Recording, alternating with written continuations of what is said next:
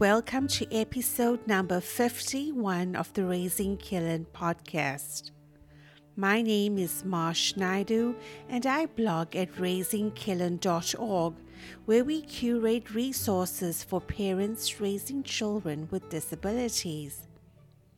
In today's episode, I speak with Dara Bacon, who is the Communications Director of ARC Tennessee.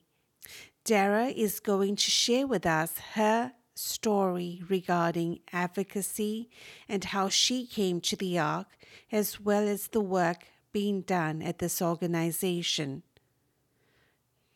Today's episode is brought to you by Green Mountain Support Services of Vermont.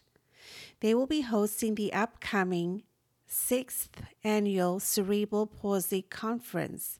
You can check out more about this at cerebralpalsyconference.org. The ARC is a national organization started by parents of children with disabilities in 1953. This was at a time where institutionalization of persons with disabilities was the norm. At the present time, the ARC has evolved into an indomitable voice for persons of disabilities, both in the public policy arena, where they advocate for access as well as inclusion. Today, we are joined by Dara Bacon, who is the Director of Communications and Public Awareness at the ARC Tennessee. Welcome, Dara, and thank you for joining us today. Hey, thank you for having me, Marsh. It's a pleasure to be here. Dara, can you tell us a little bit about the ARC, its mission, and, and a little bit about its organizational structure for those folks um, who may not know about the ARC? Absolutely, I would love to.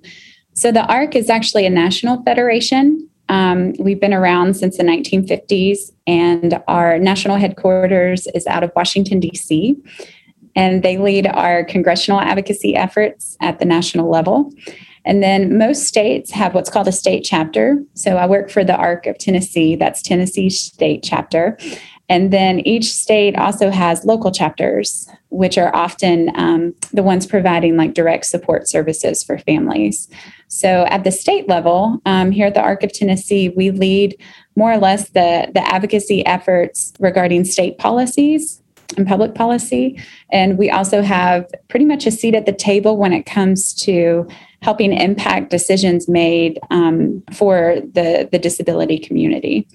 And that can look like anything from um, statewide services to um, initiatives to um, support and um, increase the quality of life for those that have disabilities. Dara, now you guys have like 600 chapters and a thousand programs. I mean, that scale seems phenomenal to me. Uh, and I think that speaks to your guys' grassroots act- activism. We're going to get back to the ARC, but I think it's going to be mm-hmm. really interesting for folks to know how you came to the ARC and a little bit about your, your background story, Dara. Sure, sure. Um, well, actually, I guess the the story really starts um, when I was growing up in Kentucky. So I'm a Kentucky girl. I was born in Bardstown, Kentucky, and um, I come from actually a big Catholic family. My mom is one of thirteen.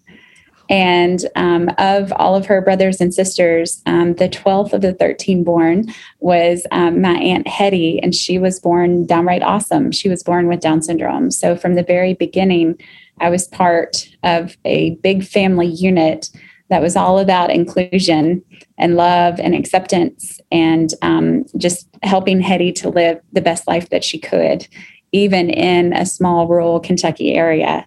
So um, the story starts there. And then, um, as luck would have it, uh, when I became a parent, um, a couple of weeks before I gave birth to my first son, we found out he was going to be born with Down syndrome. And so now I get to to step in or have embraced the role of being a parent of an individual uh, with Down syndrome, but also got the chance to really um, see what that was like from a family member perspective with my aunt Hetty and growing up. Um, so we're in Nashville, Tennessee now. Uh, my son Uriah uh, that has Down syndrome. And, and uh, let me just put it this way his extra chromosome is only one part of who he is. And I can get to that in a little bit later too. But um, among his many great qualities is his extra chromosome. And it's been incredible to see the difference in, you know, having an individual um, as, you know, part of the core uh, core person of your family unit um, having a disability and living with a disability in 2021 compared to seeing my aunt hetty um, growing up and living with a disability she was um, born in um, 19, let's see, I think it was 60, 63. Do I have that right? No, 69. Um, and she, I mean, just the way that she, um, you know the the resources given to her are are vastly different from the resources that are available to Uriah, and so I'm I'm rather committed to um, expanding and increasing not only the resources but just the overall inclusion and acceptance and seeing individuals with disabilities embraced for the individuals that they are and recognize that you know their disability is only one part of who they are. Um, there's we're all unique right absolutely. For those of us not in the know how do we even begin uh, advocating for our kids? That might just seem like a daunting process or something we may believe that not be within our scope. I mean can you shed some light to that and shed some light onto how we could advocate for our kids? Absolutely. Yes. Um, I, I, love it when families and, and self advocates themselves get to advocate for what's important to them. You don't have to have a disability to be an advocate um, in the sense of, of just paying attention to the policies and the everyday um, decisions that impact your quality of life. Uh, we're reminded of that more uh, in the disability community because there are so many decisions that come down um, that impact that that marginalized population. But for me, um, it wasn't until I was a parent I kind of stumbled into advocacy. and what I mean by that is that um, we had actually signed um, up to receive family support funding. So the the state of Tennessee has um, a little bit of funds in their state budget set aside for families that have increased medical costs and other things when you have uh, a dependent with a disability and it's known as family support. And the ARC of Davidson County, uh, one of their direct ways of, of supporting families with disabilities here in Nashville is to help the families go through the process of, um, of signing up and receiving that support. And we had been on the wait list for almost two years, I think, to receive the, the support, which in this region was at the time, I think, 800 or $1,000 a year. Um, but we had just gotten the news that Uriah was going to need SMO orthotics. And those things are tailored to a person's foot and can run anywhere from a couple thousand dollars to um, just shy of like $4,000. And so that was a bill that we were not expecting to receive. And he had to have SMOs, I think, the first six years of his life. Um, and so we get the phone call that we've received we're going to be receiving the family support. And it was so encouraging. And um, a couple of weeks later, I get an email from the ARC Tennessee letting us know that um, the family support budget section um, is is ultimately maybe about to be voted off of the budget. so it was, you know, really happy day to know that our family was going to be getting some more um, support. And then a couple of weeks later, it was devastating to hear that um, legislators may be choosing to eradicate that from the state budget. And so um, I saw it as an opportunity to go meet our local representative. Um, and when we did, I actually took Uriah with me and he got to wear his new orthotics. and I think I brought the invoice of the little plastic orthotics because it would really blow your mind how expensive these things are. Um, but they're so needed, you know, and that's just one little facet of an example of um, the different you know just the different costs but also the different responsibilities families have you know it's a it's an evolving um, journey to mold and modify uh, navigating a life with a disability. So, you know, his needs now at nine years old um, are different than his needs when he was two.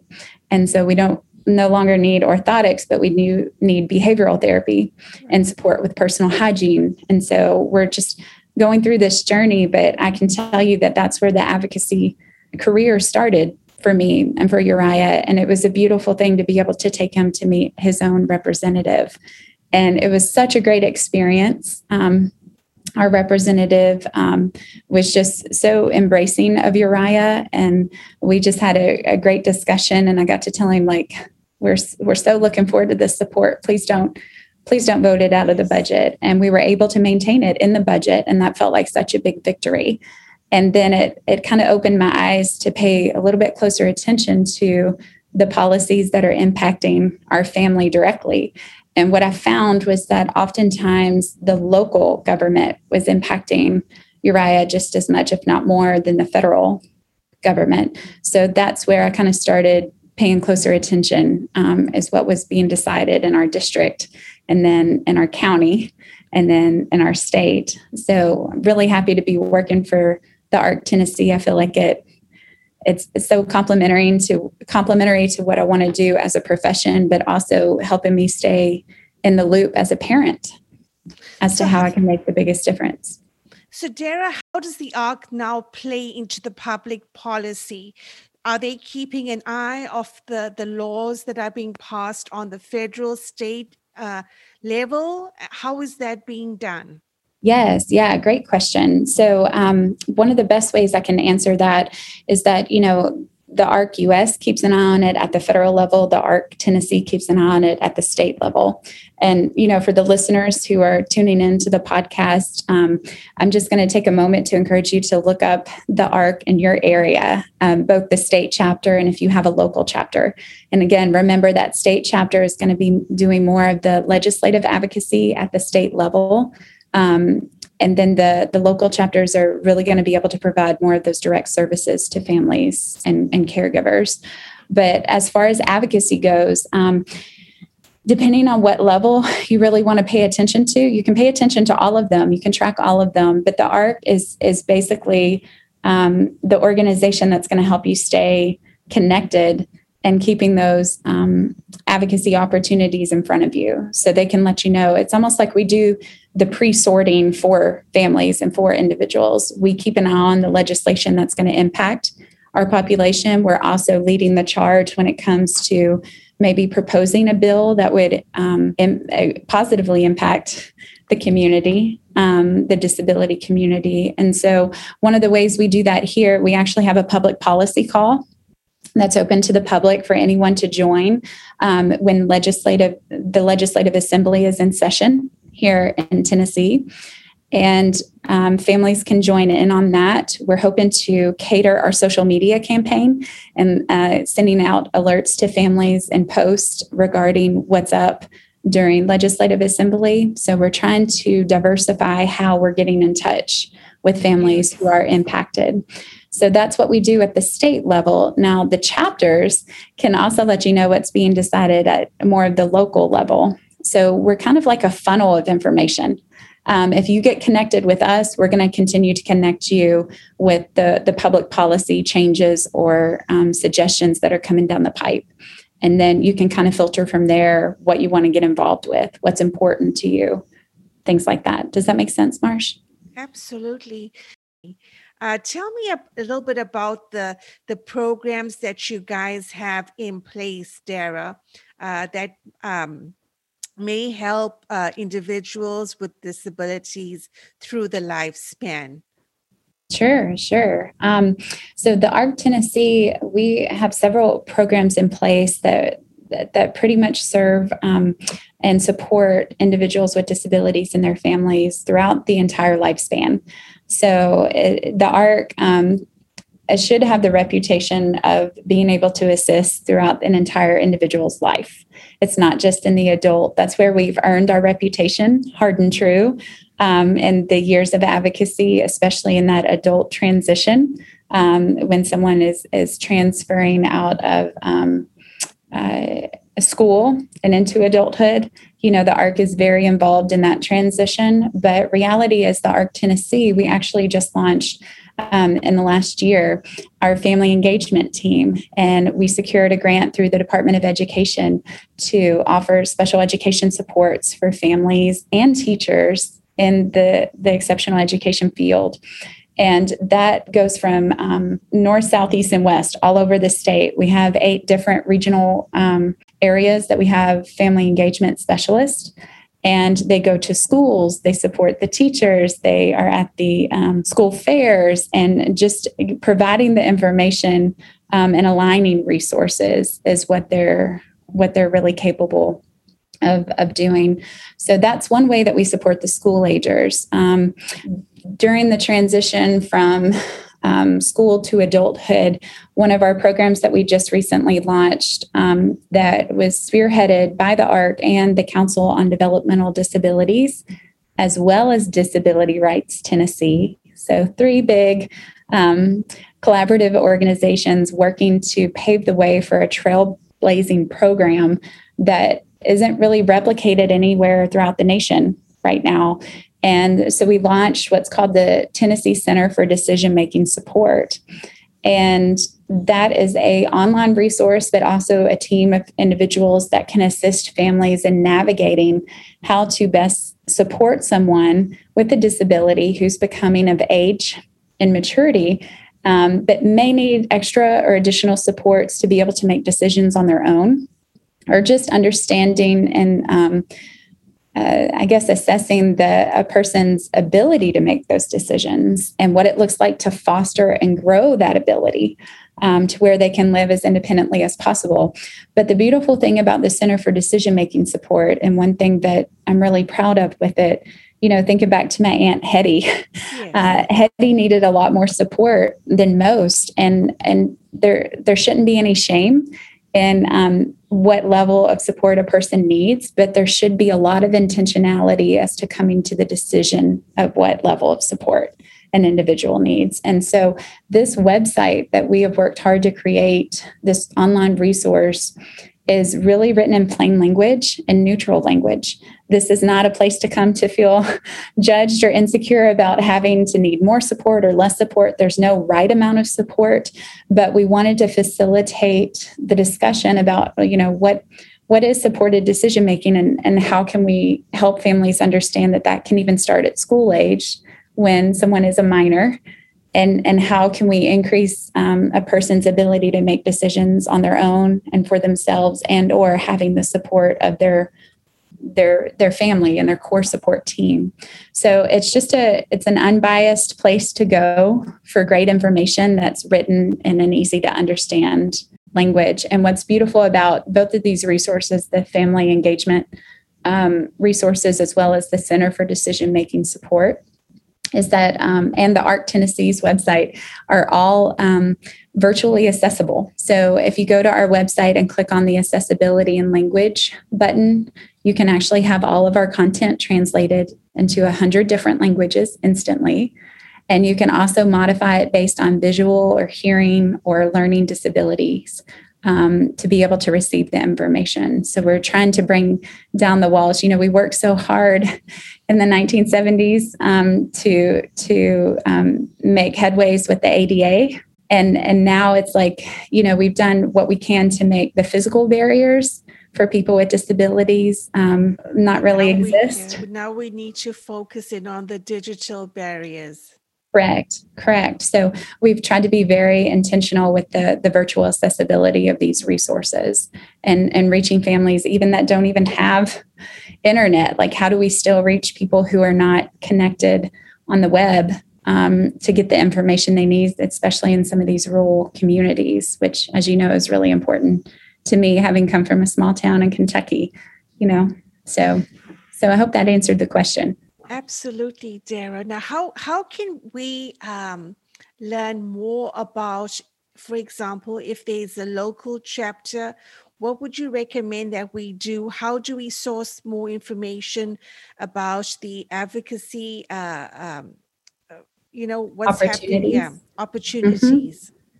Yeah. Well, um, one thing you can do if you visit the ARC US website, the ARC of the United States, um, it will actually tell you where the chapters are in your area and what your state chapter is. So, my first initial thought is to, um, if you're not in Tennessee, of course, you can visit the arctn.org uh, to figure out everything available in Tennessee. But if you're just happen to be in any of the other states, you can go to the ARC of the United States and look up the, the direct contact information for all of your local and state chapters. Um, and then um, every most every ARC has a public policy section either on their website or on their agenda.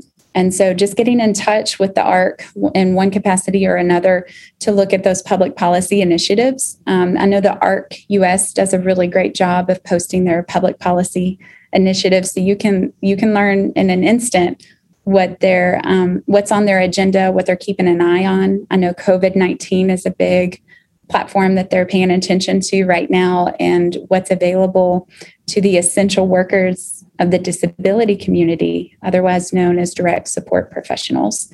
So you'll most likely find information like that on their page right now, along with a lot of other initiatives that they're they're keeping track of. So that's that's an immediate way to do that. Um, I would also encourage you if you're reaching out to your state or local ARC chapter, see what they offer in the ways of being alerted or notified regarding certain uh, legislative efforts and, and how you can stay connected. So it's a beautiful thing that we're part of a national federation that every chapter operates differently we all have our own boards and our own law bylaws.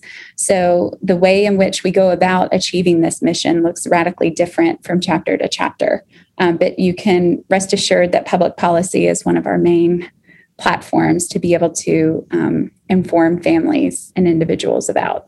So just see what they offer and sign up. Uh, in terms of uh, parent action, what kind of investment uh, uh, in terms of, for example, time might be needed for parents to advocate and, uh, uh you know, be supported by an organization like an ARC? What type of commitment is needed from parents? Ooh, that's a great, that's a great question. I think the best answer I could give you, the completely honest answer, is um, come come with an open mind and an open heart and understanding what is at your capacity to give and get involved so again this should be approached as you know if this is important to you whatever time whatever effort you can give it is going to going to be and should be well received i remember when i took uriah down to meet his uh, representative i just remember being um, I guess, you know, especially as a new parent, you think you're the busiest person in the world. and I remember thinking, if I'm going to go meet one person, who is the best, most important person for us to meet? And I remember asking that to the director of communications for the ARC at the time. And um, and I got the answer. It was like meet your local representative, and I was like, okay, let's do it because I think it was going through the House of Representatives at the time for the budget. And so you know, regardless of how much time you have, just be be sure to be intentional. And if you don't know how to be intentional, then you can ask. And I think a trusted source to ask about that intentionality is the ARC. What would be your takeaways to leave us with today, Dara? I think you left us with an awesome one. Um, you know, right there, uh, make sure that you contact your state representative here in the US. But what would be another takeaway that you leave us with? Oh, that's a great question. Well, you know, um, that's that's a really great question. I would say it's all about using people first language. Um, you know, advocacy is important, and I know we've discussed that so much, but sometimes advocacy starts with a simple conversation or approaching someone with a disability. If you don't have someone in your life with a disability, um, this this doesn't need to be an ambiguous population to you, you know.